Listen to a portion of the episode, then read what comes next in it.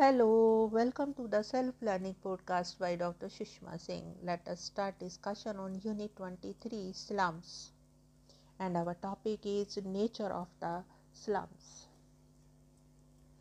Slums may be characterized as areas of substandard housing conditions within a city. A slum is always an area. The term housing conditions refers to actually living conditions rather than mere physical appearance of the area.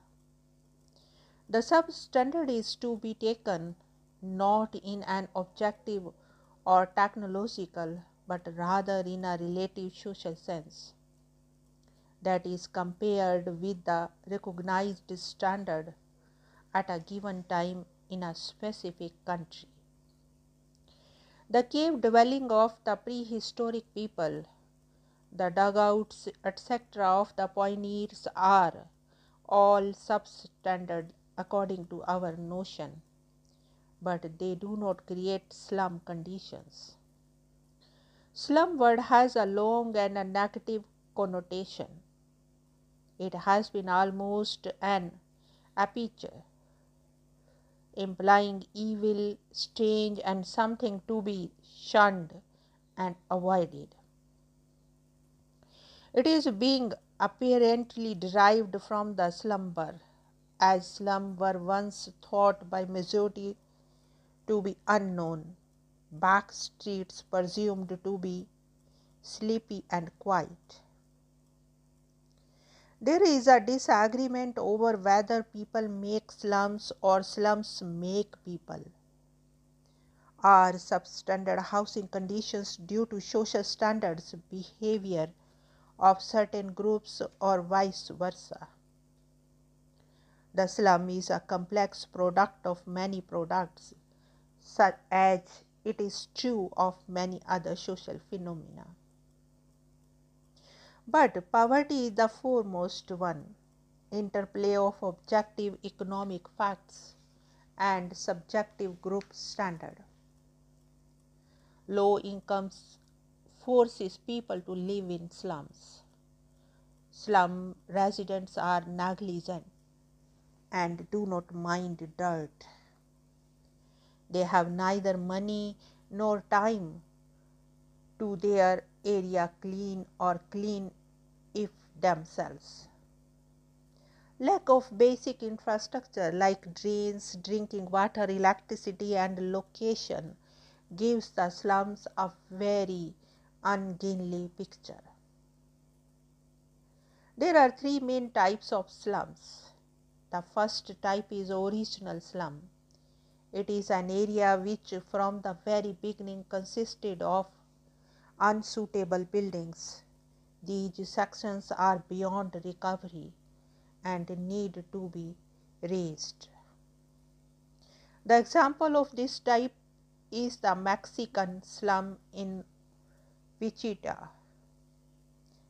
The second type of slum consists of slums created by the departure of the middle class families to other sections and subsequent deterioration of the area.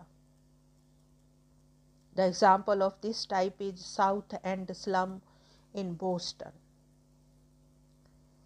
The third type is the most unpleasant type of slum it is mainly a phenomena of transition. Once the area around the main business district has become blighted, physical and social deterioration spread rapidly. This kind of slum teems with accommodation for the destitute, home of prostitution, beggars, homeless men, habitual criminals, chronic alcoholics, etc. This type of slum clearly requires defines rehabilitation. Now let us move to the next point brief historical perspective on the slum. A study of ancient Roman ruins indicates the presence of slums in ancient times. In medieval times, cities were so crowded that destitute people, though small in number, were kept out of the city.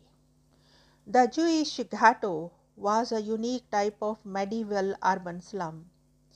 Its uniqueness stems from an interesting and complex set of social and religious, political, and economic factors that created a unified homogeneous group, which often lived for centuries, isolated from the rest of the society in slum like conditions.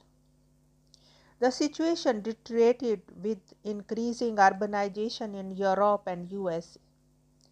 The origin of the British slum during the 19th century, as explained by the Lewis Mumford, is related to the industrial modern city and the factory system. Frederick Engels, in his study of slum conditions in the Manchester in 1844, the first manufacturing city of the world, stated that the recent origin of slums belonged to the industrial epoch. So, after the Industrial Revolution, the poor were needed to work in urban factories. It was then the modern slum began to grow. The low wages permitted no decent quarters and rapidly increasing industry multiplied the number of urban masses.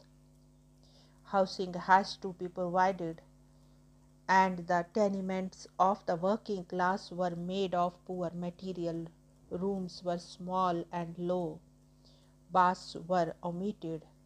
Toilet facilities and water outlets had to be shared by several people. In US, the process of urbanization was quicker than in Europe, and low-paid workers immigrated in masses. Big slums were essential phenomena of a few large cities. The invention of automobile, the subsequent exodus from more centrally located residences added to the deterioration of once satisfactory area two world wars during which building activities were sharply curtailed added to the slum problem.